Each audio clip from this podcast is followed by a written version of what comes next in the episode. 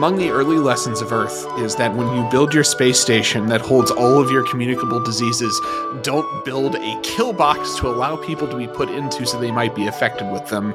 Here on Future Please, a heinous trip at Warp 5. My name is Joseph.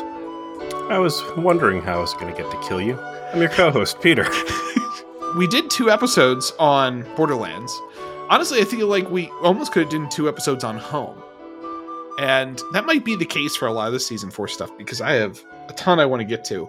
And something I missed when we talked about Home was more about the relationship between Hernandez and Archer.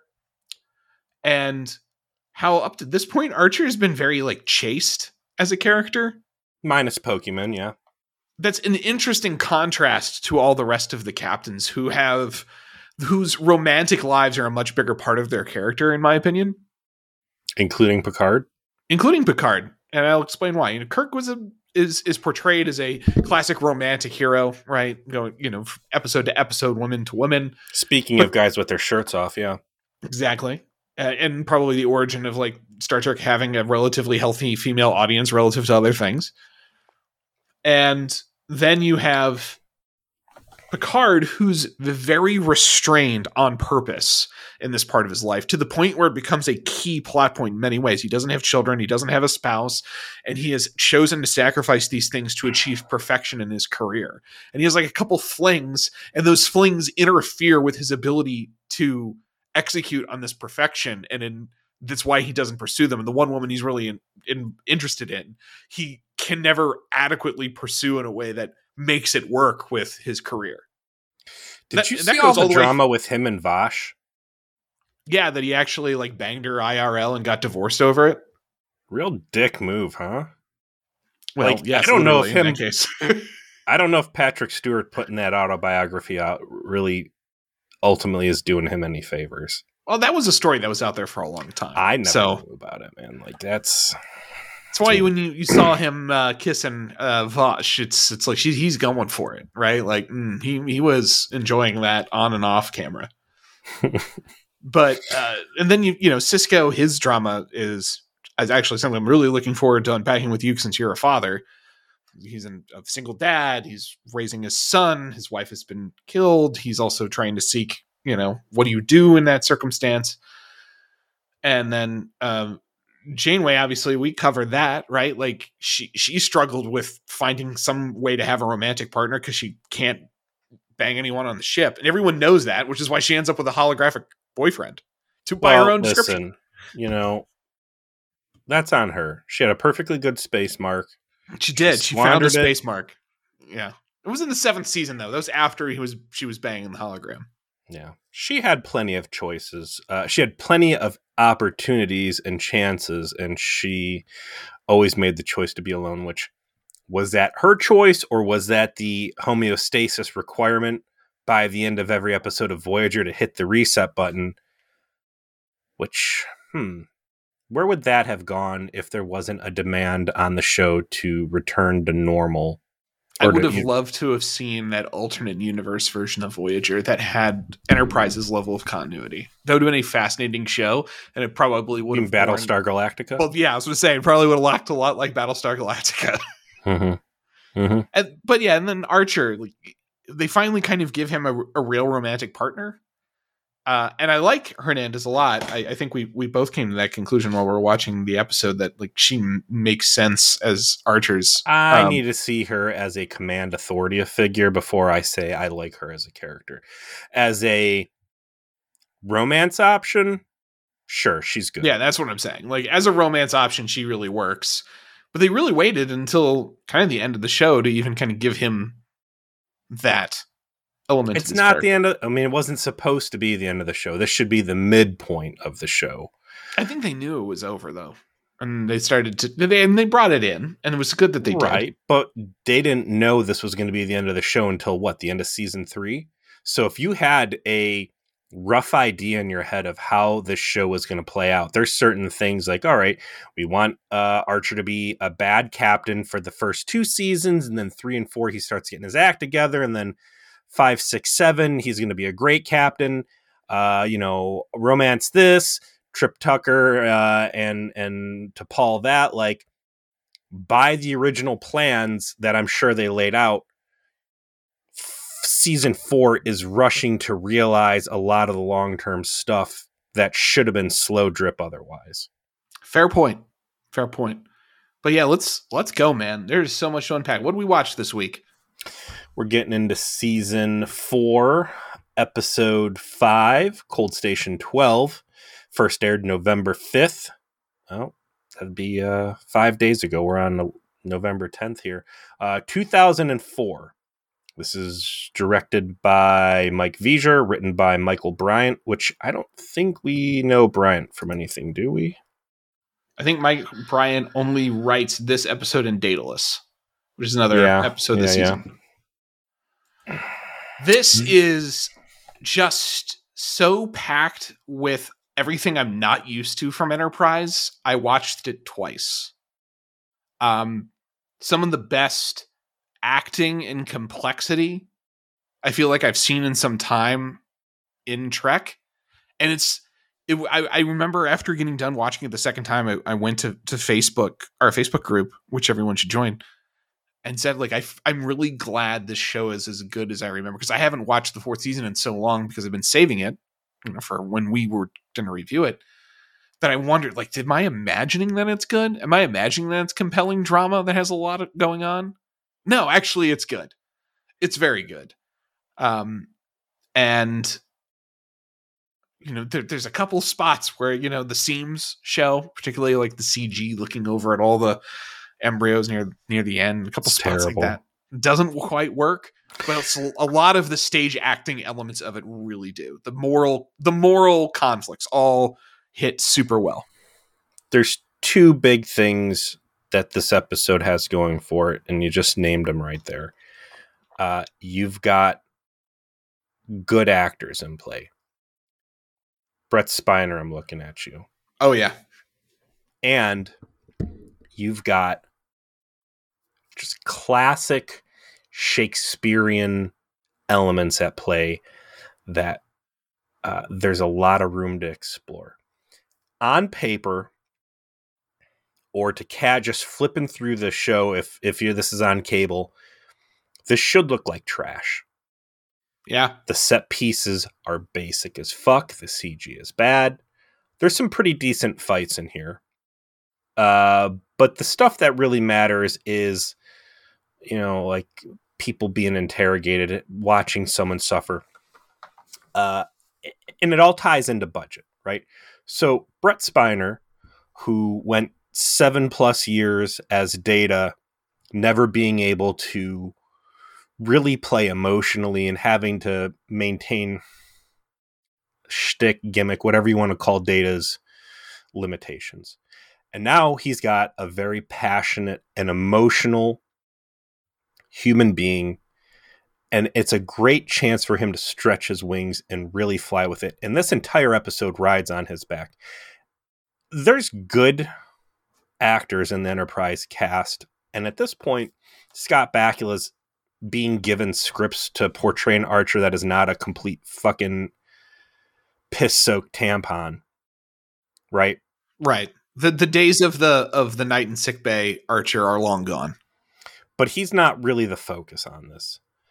Um, so the budget constraints you're seeing in Enterprise contrast that with season seven, season six of Enterprise, where they had baller ass budgets. They were one of the biggest shows on television. Season six, season seven of Next Gen. I next Gen. I'm sorry. Is that what did Yeah. I say? You said Enterprise. Sorry, next. Just Jen.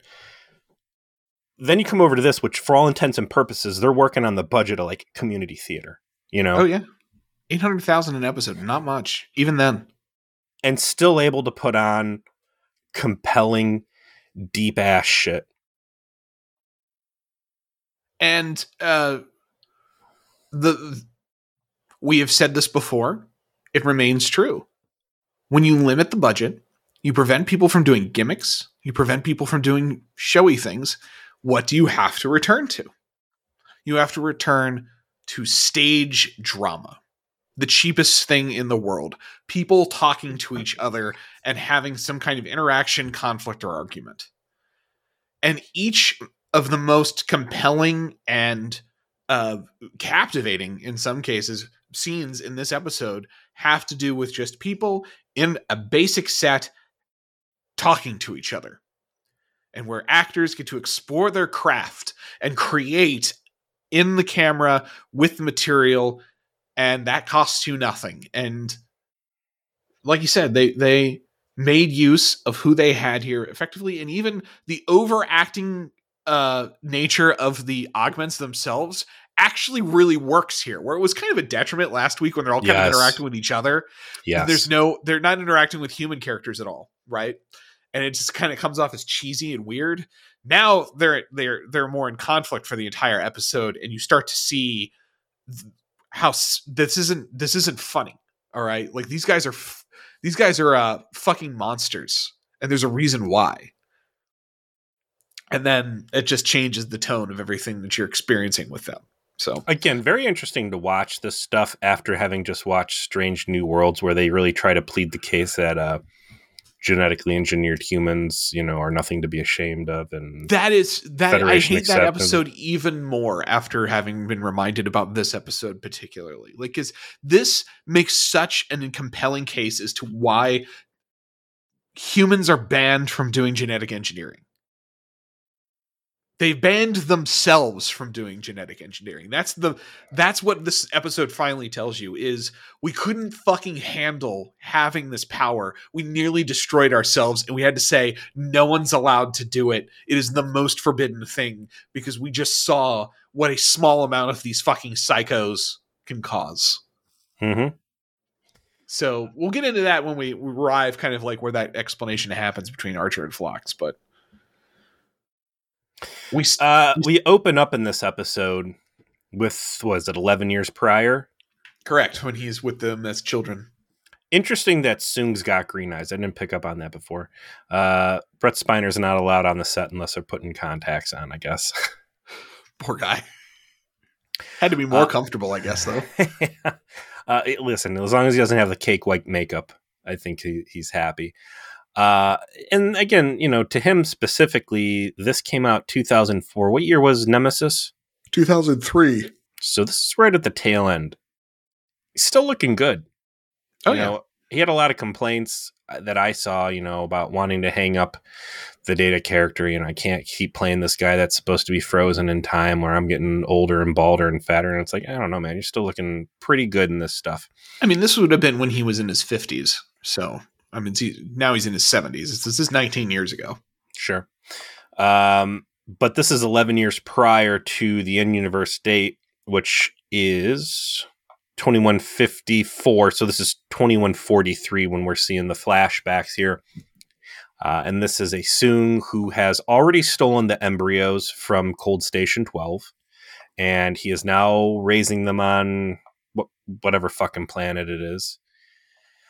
And this is like uh, really cool, like let's flesh out the idea that this Soong guy isn't just a lunatic, that he is a guy with a vision, but his attachment to these augments truly is paternal. Uh, and it'll go into deeper explanation later where, you know, he's standing in this vault full of uh, embryo storage. What was it? Uh, how many? 15,000 or something? Yes. I forget it was 1500 or 15,000. 1800.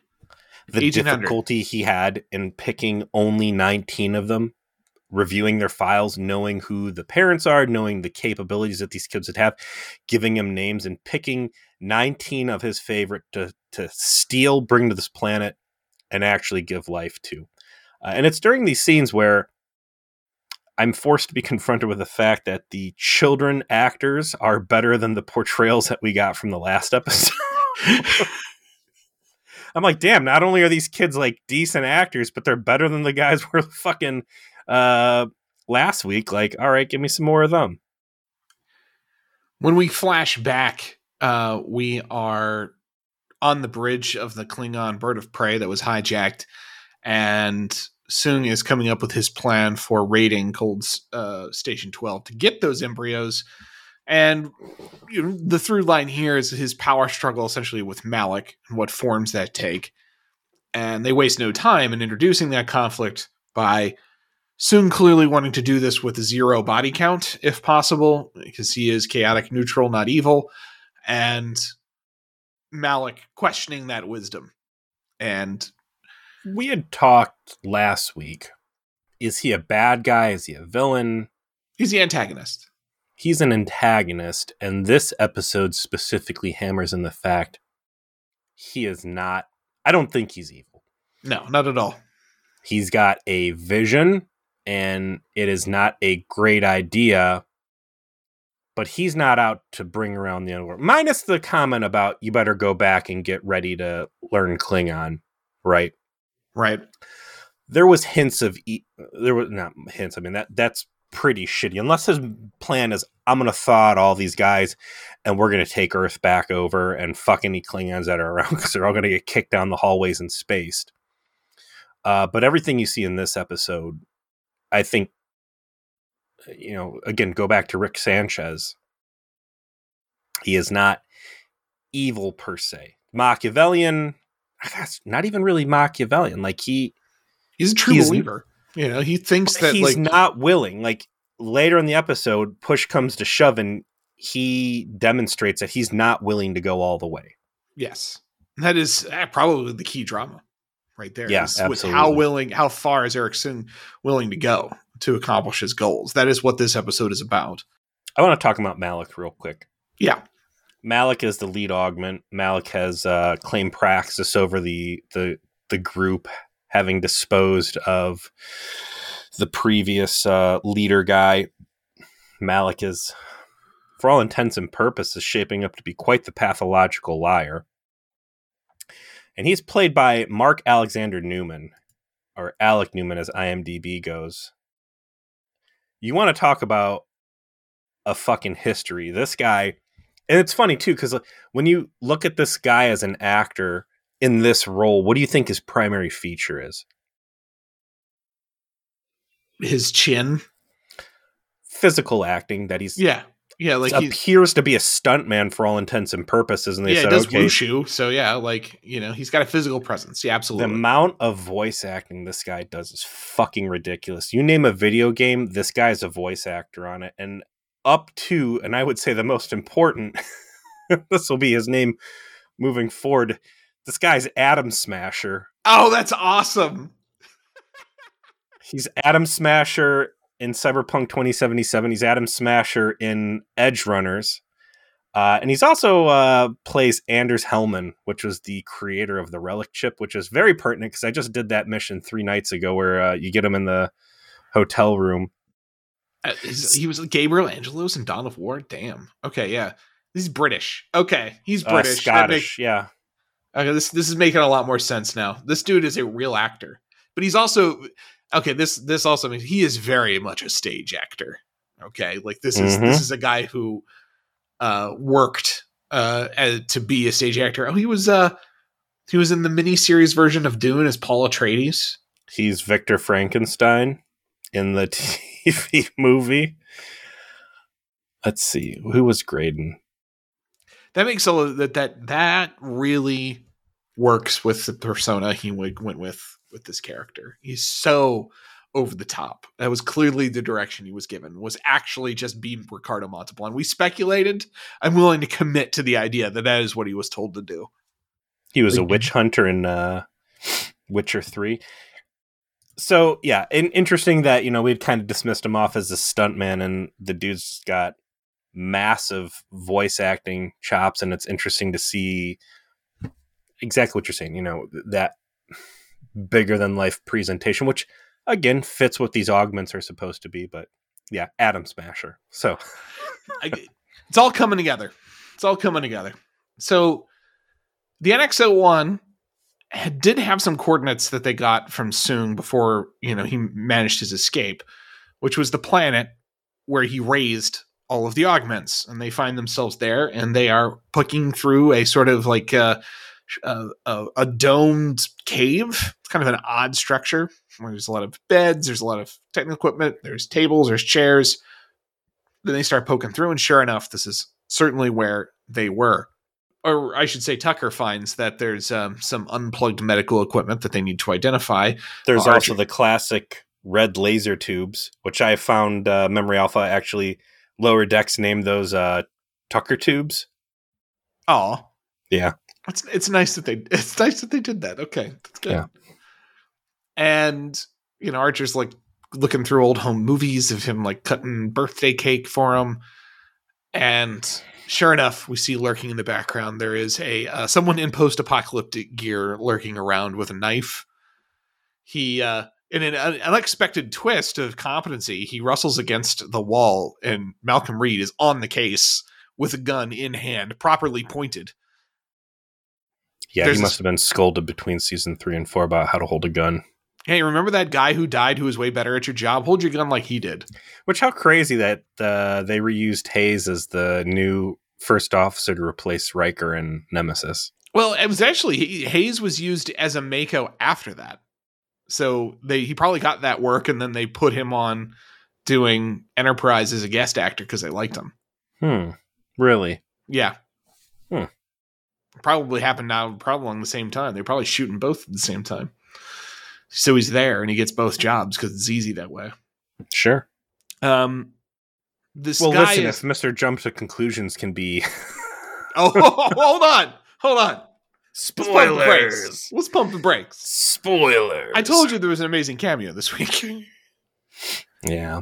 they corner this uh, post-apocalyptic guy who's much smaller, uh, much more normal looking, with a bunch of pointed phasers. But once Archer mentions he's from Earth, he tries to attack him, and you can't do that. Can't do that, Jonathan Archer. He has too many ways of dis of of giving you head wounds. He's experienced them all. He's he has strong in the Trek kung fu. He gives him a spinning back fist, and he falls to the ground. And so they have this unknown person who's clearly connected to the augments in some way, but is kind of a jabroni because Archer A was able to one punch man him. Again, the scenes where they're showing of uh Soong doing a birthday party and like asking the kids, "Okay, who wants cake?" I feel like it's so important to the episode and to the story arc because everything we've seen up to Soong up into this point has been that Rick Sanchez antagonistic, villainous mad scientist. And putting these humanizing factors in uh, makes emotional payoff later in this episode so much more potent. Yeah, agreed. Uh, you know, there's the Archer gets the jump to conclusion mat out, sees uh, some cut fiber optic cables. Hey, what used to be here? What, what do you care, Cap? Let's let's. No, we need to know what this equipment was. It's important. I've seen the script. We need to know what this stuff is.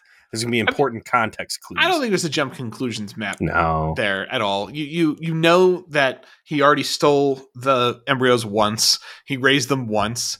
He he, he did that somehow. You know it's his goal to do it again. I mean, come on. Like that's that's a pretty easy just little step forward to make. Like we should Wait know what that is. Let's find out. I got a bad feeling about this. Who is? I'm looking at this guy uh, who we're gonna l- l- meet here, Udar, this lurking shadows guy. For a second, I thought it was this Samwise Gamgee. he's, he's discount Samwise Gamgee. There's- Yeah. I see it. I do see it. He's in the commish. David Scally is that his son? I never watched the Taj commish. Eric Erickson. Who is this? He's Canadian. Hmm. Hell on Wheels. He, you know, he's had a career. Uh, last time though he was on anything was like 2016. He's due for some uh, Stranger Things, man. Come on, throw this guy a bone. He could be Joyce's next boyfriend. she reminds him a lot of her last boyfriend that got mauled by a. Uh, well, I mean, th- this is um, we're actually let, let's let's hold on this guy because the next scene actually adds to the, the real drama, and that is Soong versus his son Malik. right. and, And- this is this is framed around the murder that uh, Malik uh, executed on against the for- former alpha of the uh, of the uh, augments, uh, Raakin. Raskin. So it's Soong sitting there looking at a pad, I remember this pad. I gave it to Raakin, reminiscing, and I think this is a, great side of Brent Spiner that we've never been able to see. He's always been mired by shtick, uh, no emotion data, uh, crumbling, falling apart, Elder Soong, psycho lore, right? Right. Now, hey, where is my son? You know, uh, he we, we used to look at the stars together. He was so smart. He was so bright. Maybe there's shades of favored son there. Oh yeah. Where the fuck is he? Nobody's willing to say anything. I want answers. And if there was any doubt in the viewer's mind that Malik was going to be Adam Smasher, please use the proper terminology. if Malik was going to be Adam Smasher, right? Mm-hmm. That is probably erased right here because clearly chooses to manipulate the fatherly feelings that Soong has, that he knows Soong has for him and everyone else, into accepting extremely sanitized version of events where he punctuates his explanation with emotion specifically to draw his desire to comfort him and forgive him into being. And the the show doesn't explain this in any way except trusting you to have seen Malik's actions before, noted the malice in which they occurred, Yes. and then just watch him just openly lie about it and just look at his eyes at the end. That's it. he says that they got in an argument. maturity, you know? Yeah. Like I love it. Says that they got in an argument. They both pulled knives on each other. Uh, he came after him. He stabbed him. It was too late. He tried to save him. Whatever. No mention of uh, you know I set him up with a fucking shotgun that didn't have And had little little things in the tubes. that didn't even have bullets, let alone fucking holes for the bullets to come out of. Um, the opening scene when they're 11 years ago was it? What was the classroom? Because it's Malik that is the center of the shot from the children.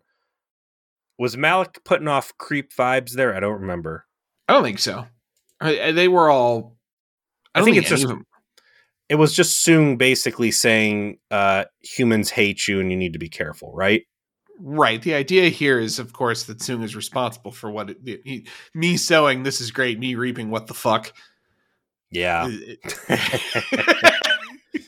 so uh, we see this, and we see Soong's compassion. We see Soong's love. Like he, these are his children. He does not fucking around when he says that. He he acts and and accepts and believes these to be his children. And again, And- keep in mind, he handpicked these 19 out of thousands. Soong is super smart. It's reasonable to believe that he read all of the files. And again, of all these 1,800, these are his 19 most favorite. That he then personally modified further Does to make them even better. So uh, air the- quotes on the better. yeah more effective. Um we cut back to enterprise after this and that's when we finally see archer and udar have a conversation. And um, he's fine aside from the spinning back fist giving him a bit of a, a, a welt on the jaw. And we find out udar has a a second name which is snike i think and that is no Smike, and that's apparently named after the handicapped character of a book named Nicholas Nicholas Nickleby that I've never heard of. It's a Dickens Yeah. novel. I'm sorry, this is a Public literary school, my bad.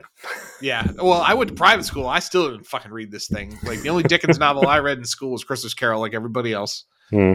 And he he's named that because he doesn't actually have any augments. For whatever reason, he was he his shit did not combine correctly to give him superhuman powers. He is a normal dude, and that wasn't good enough. He is their sibling, but he had to be outcast from from the group because he was not capable enough. This is a real complex character, and I liked him a lot. He has loyalty to the group despite the fact he was clearly ostracized. Uh, I'm curious if it was Raakin that ran him off, if it was a group decision that this guy was not going to be good enough to roll with him. Uh, if it was a well, he said it was about a year ago that he had separated. Do we have any idea what the time frame was of them getting off of the planet initially?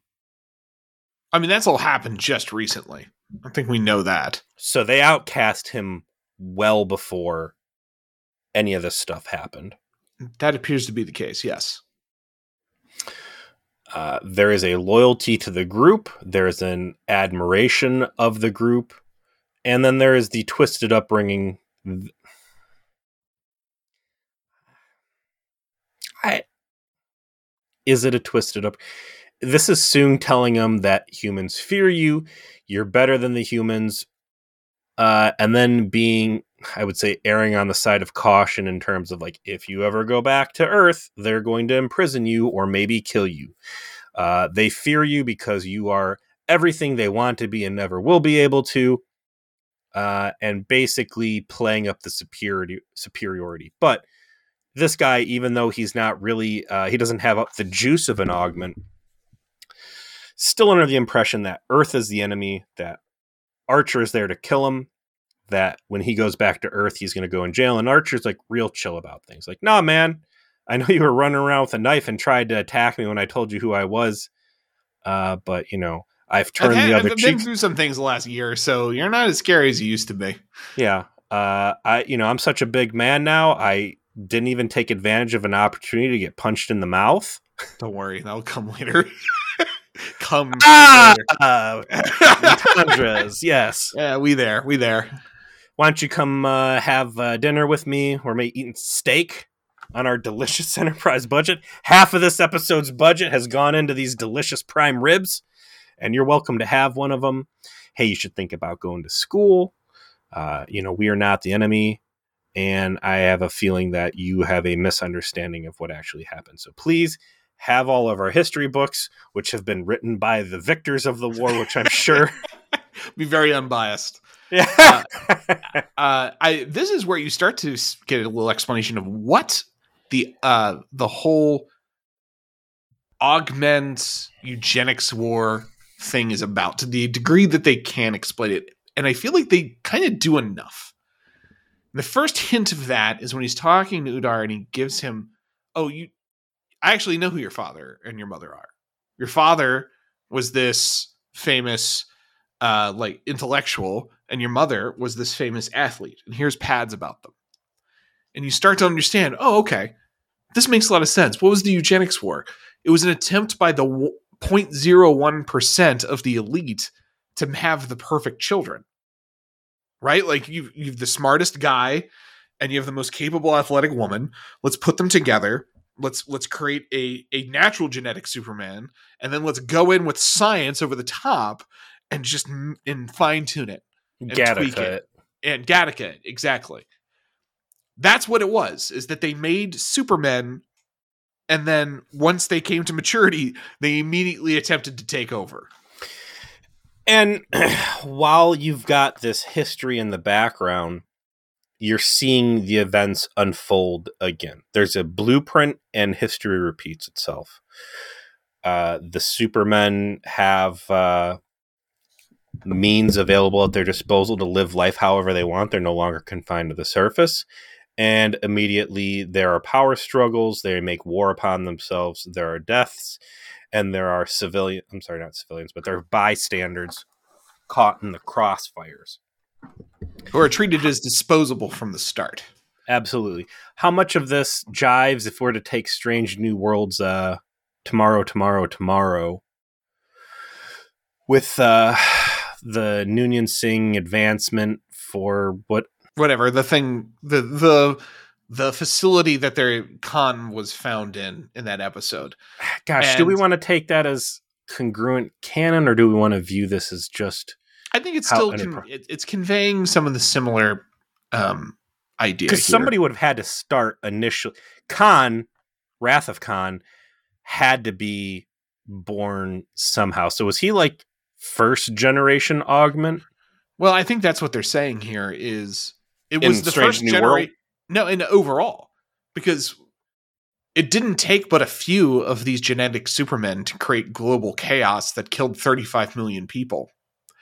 And result in wars with that had this sort of near cataclysm on Earth as a consequence. So, do you think that Khan? Let's say that Khan was grown. Khan was a science project. If we're Khan and his ilk, his first generation. uh, and they and they went they broke so bad that the other 1800 fucking embryos they had they would not allow to be born So, do you think the the Noonien Singh advancement of culture commissioned 1800? Do you think Khan got in with a couple and said, "Cool, we're the future of humanity. Round up the best humanity has to offer, force breed them, and then we'll augment them further with genetic engineering from there." Because I think that's the more sinister, and I think for Star Trek, the more plausible was yeah i okay, agree there needs to Yeah. be more of us, and you know, we're not. It's AI. This isn't AI building more AI, but it's f- find me the best out there, and that will be the blueprints that we work from, and we will repopulate Earth in our own image, and then we'll get rid of the humans, and then we'll be able to interbreed from like you know pull a thirty sevens here. yeah, Uh, i think i think you've nailed it i think that's kind of what they're saying is this is how it started it started with the 0.01% of earth thinking they could beat the uh, the the genetic lottery and interfere with how life is created because the augments held continents, so it's not unreasonable to think they didn't have facilities dedicated to making more of them. Right. And then we, we hear from Archer that after they find out it's incubators that are missing from the planet, that Starfleet takes this seriously enough that they, they don't want those 1800 embryos to be unfrozen. Right. And they were left frozen. This is such a mid 2000s thing, right? Like no one knew what to do with them because they, what are, are they life? Are they human life? This goes unanswered by the uh, episode and instead suggests, in fact, this question remains unanswered into the far future. So much so that rather than kill them, they froze them. It seemed like uh, kicking the can down the road. We will just put it in a facility where no one can touch them, and they are just frozen in time and in space. You don't have to worry about the moral implications. As this is all Berman era Trek, I'm, you said like I know Bashir in Section Thirty One, like such potent technology. When your back's really up against the wall with like Dominion War, Borg shit, like and you know you could make dudes that can take Klingons out hand to hand. Like what a big tool to have as your like emergency oh shit button. Well, I mean, we're when we get into DS9, don't you worry. All right, don't you worry. These are theme, these are themes that you will not miss. and it's themes they've already explored. So what they should be doing with this is like coloring in the front half of that idea with these past episodes. Yeah, and this this episode is better because of all the free thing you get in DS9 that also helps fill out like how people with genetic engineering are treated in the Federation. Speaking of filling out, uh, Adam Smasher up in bed with Persis. Is that her name? Whatever. Here's the hilarious part. So they're in bed.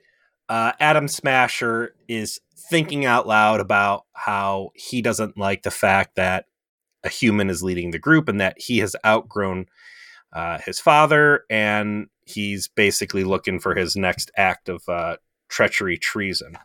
And Persis isn't having it. The hilarity here everybody's wearing shirts that look like are leftovers from when they're 15 and they're just ripped and tattered. right, they just not they've slowly failed to expand with the body. Incredible Hulk, right? Mhm. Cut to them laying in bed, and she has on this purple tank top that is just in perfect condition. and But it's just, what? Where did this thing come from? And then she goes and puts on the ripped shit again later. Ah, like, the, clearly you've got a stash of clothing somewhere because that is not a Klingon tank top. You've got oh, I only wear my finest skank tops to bed. Uh, clearly, the Oh. actress said, "If I'm going to roll around in bed in the scene with this guy, I'm wearing some more sturdy clothing." Come on. Also high def twin peaks like there's a lot of like blatant nipple shots in this thing like they, I'm not the first in this show. I mean, we, we had straight up see through shit in season three.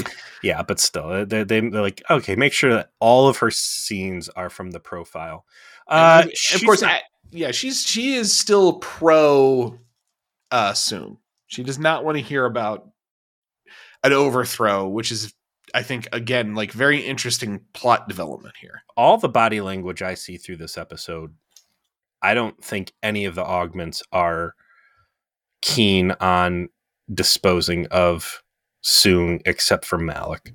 Correct. And Um, you know, Adam Smasher does in fact identify a piece of fuckable meat and proceeds to continue to romance her in only the way he can after kind of getting the read that she's not in favor of that, Yeah. which is like what, you know, like kind of okay, I have to play this slower. And they take over a Denobulan medical ship and Interesting that the Noblians are a key part of Cold Station 12. Yes, it's it. It it sounds like that's something that Earth reached out to them to do because they have such medical uh, expertise as a species. Interesting too that Vulcans are nowhere in the mix, and Vulcans should have the strongest relationship with Earth of any of the alien species, and yet they are nowhere included in this. And it makes you wonder, like, what would the Vulcan reaction be? It's illogical to have all this dangerous shit laying around. It's time to kill it with fire. Okay, you know what? Uh, actually, thanks for your offer to work on the Cold Station 12, but I think we're going to go with uh, option Denobulan instead. I mean, as we will find out, there's a natural reason for that. Denobulans are comfortable with genetic engineering. Uh, they're comfortable and experts at it, actually. Yeah, but there's more going on here than just genetic engineering. Like the, Oh, the viral uh, database, this other stuff. Like interesting choice, and I think ultimately it's just to have a reason why Phlox would know anything about this fucking place. But still, pretty cool choices. Hey, there's a Denobulan science ship coming in. Um, Malik, uh, I'm sorry, Adam Smasher. I really appreciate your suggestion that we kill everybody on the space station with uh I don't know, beam them into space or whatever fucking monstrous shit you came up with. We're not killing anybody. Another good clash point between uh Rick Sanchez and Adam Smasher. Some very good body language where Adam Smasher's like, why is this dude stepping like why is this guy making things harder than it needs to be? We can just kill everybody and move on. I love Brent Spiner's like like, no, we're not doing like Yeah. go back and watch the episode just for his um, delivery of shooting him down on that. He's definitely a kind of a dad speaking to a younger son that hasn't seen him in a while. You know, like I'm still kind of treating you like my kids, but you're adults now. There's, If a there's little a, bit of that. if there's a way to criticize the episode, it is that he never has the conversation with like, look, guys, we can't be fucking monsters about this. All right. Yeah. We're already wanted men.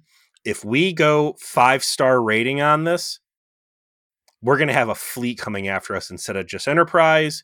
We need to prove that we're better.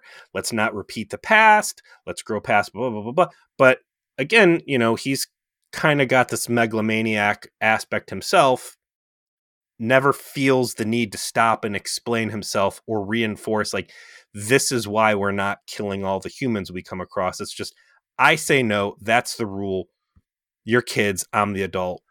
Right. He doesn't Next feel topic. a need to explain the logic of not getting too much aggro.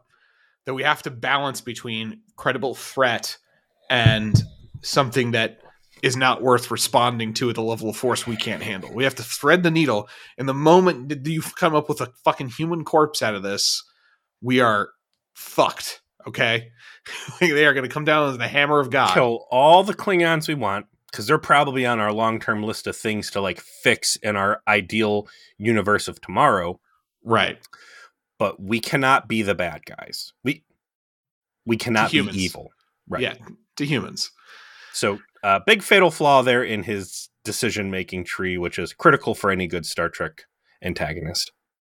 So there's a through line that begins in, around this time in the episode that uh, I, I imagine you picked up on and has interesting backstory to, and that is when Archer informs Phlox that the director of Cold Station 12 is his f- friend, and I say that with air, quotes, Jeremy Lucas, whom we know. This is the person that uh, Phlox has done correspondence with, most importantly in Dear Doctor, and has been established as someone that he's certainly familiar with. this show is definitely trying to make sure that you understand that Phlox and Jeremy Lucas are very good friends. They're very, very close.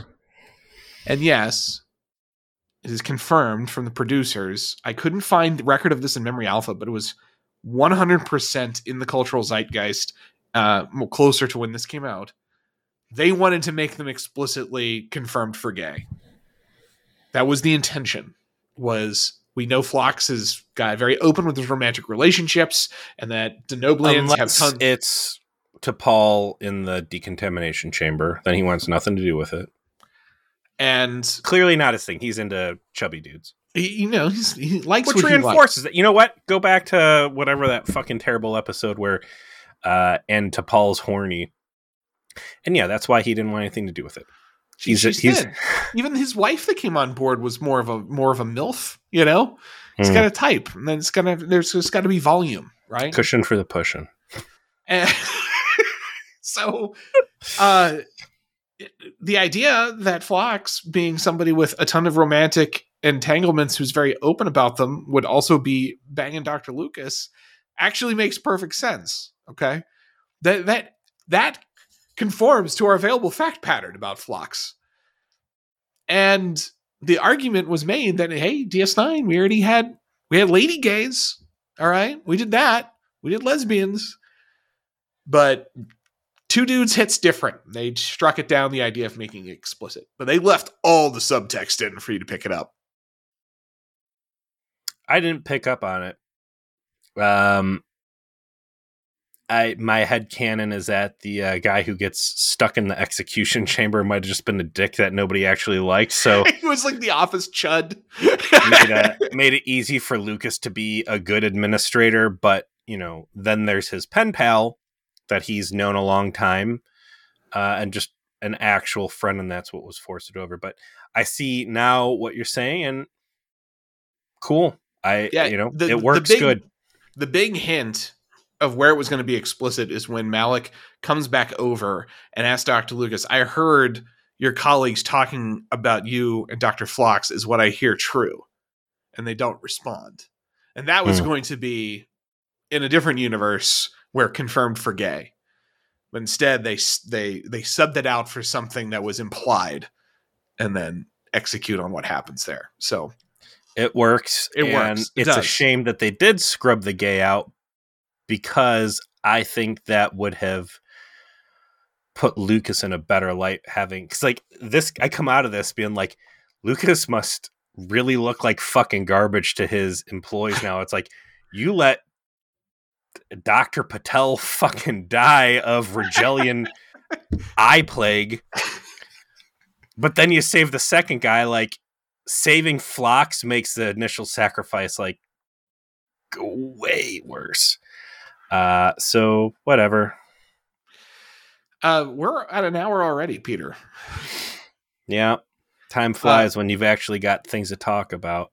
And I'm happy for that, by the way. Like the, fourth season obviously has a, a, lower amount of episodes overall, so I'm not really um, displeased with the idea of us making extra content. But I, we struggled for so long through so much shit early in this show, so many just bad to low mid episodes that were were just hard to get through and hard sometimes to find things to talk because about. Because it was throwaway bullshit plot slash alien of the week. And the weakness of Enterprise is that they should have so much foundational material to explore instead of doing stuff that in any way relates to subsequent series or big events.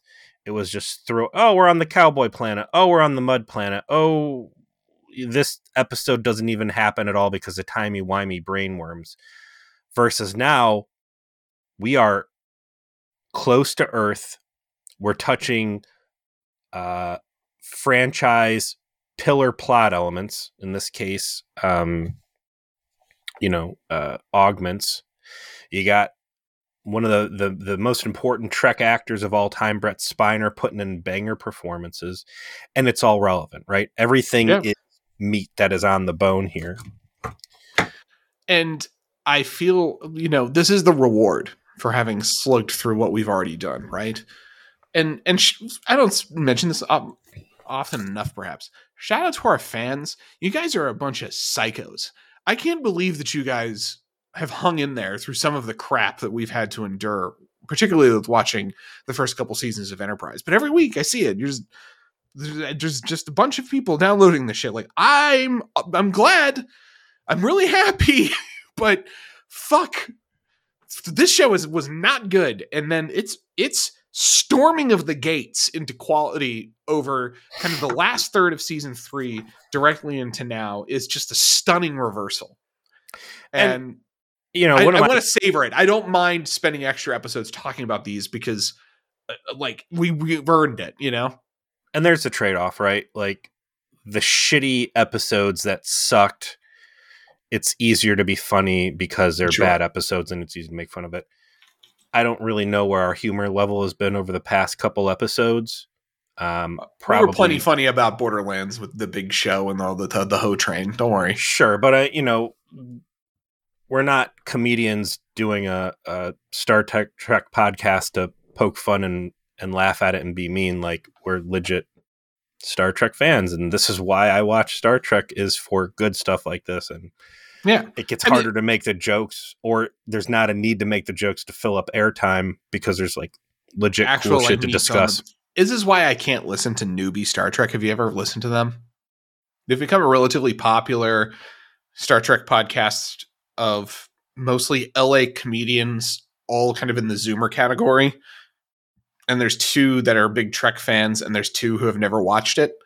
And the two who have never watched it watch the episodes along with everybody else, and then they have to summarize what happens. But they're being LA comedians about it Sure. and they and they they do too much joking and they're not enough like trying to treat what's going on from a serious dramatic perspective and so they can be into like their jokes are funny but when it comes to like the really like good episodes like you know the the first duty or something like that they they're not getting it the way you'd kind of hope them to or they're like making the turn into appreciating it. And you know for for this for us we we vibe different. We like to dig in deep and you know i hope everyone else is down for that too because i'm looking forward to talking about this for another hour Yeah. um, in our And next that's not to say every one of these episodes is going to be a two-parter, but certainly this three-part arc, uh, the first two episodes have been plot-rich, uh, lore-rich, and performance-rich. So. Yeah we're gonna take our our, our advantage we're gonna take advantage of that while we can. So thank you for listening to Vejar please. We'll be back again next week for our part two of our review of cold station 12 now, if you excuse me, I have to go back to Night City. I've got some business to attend to.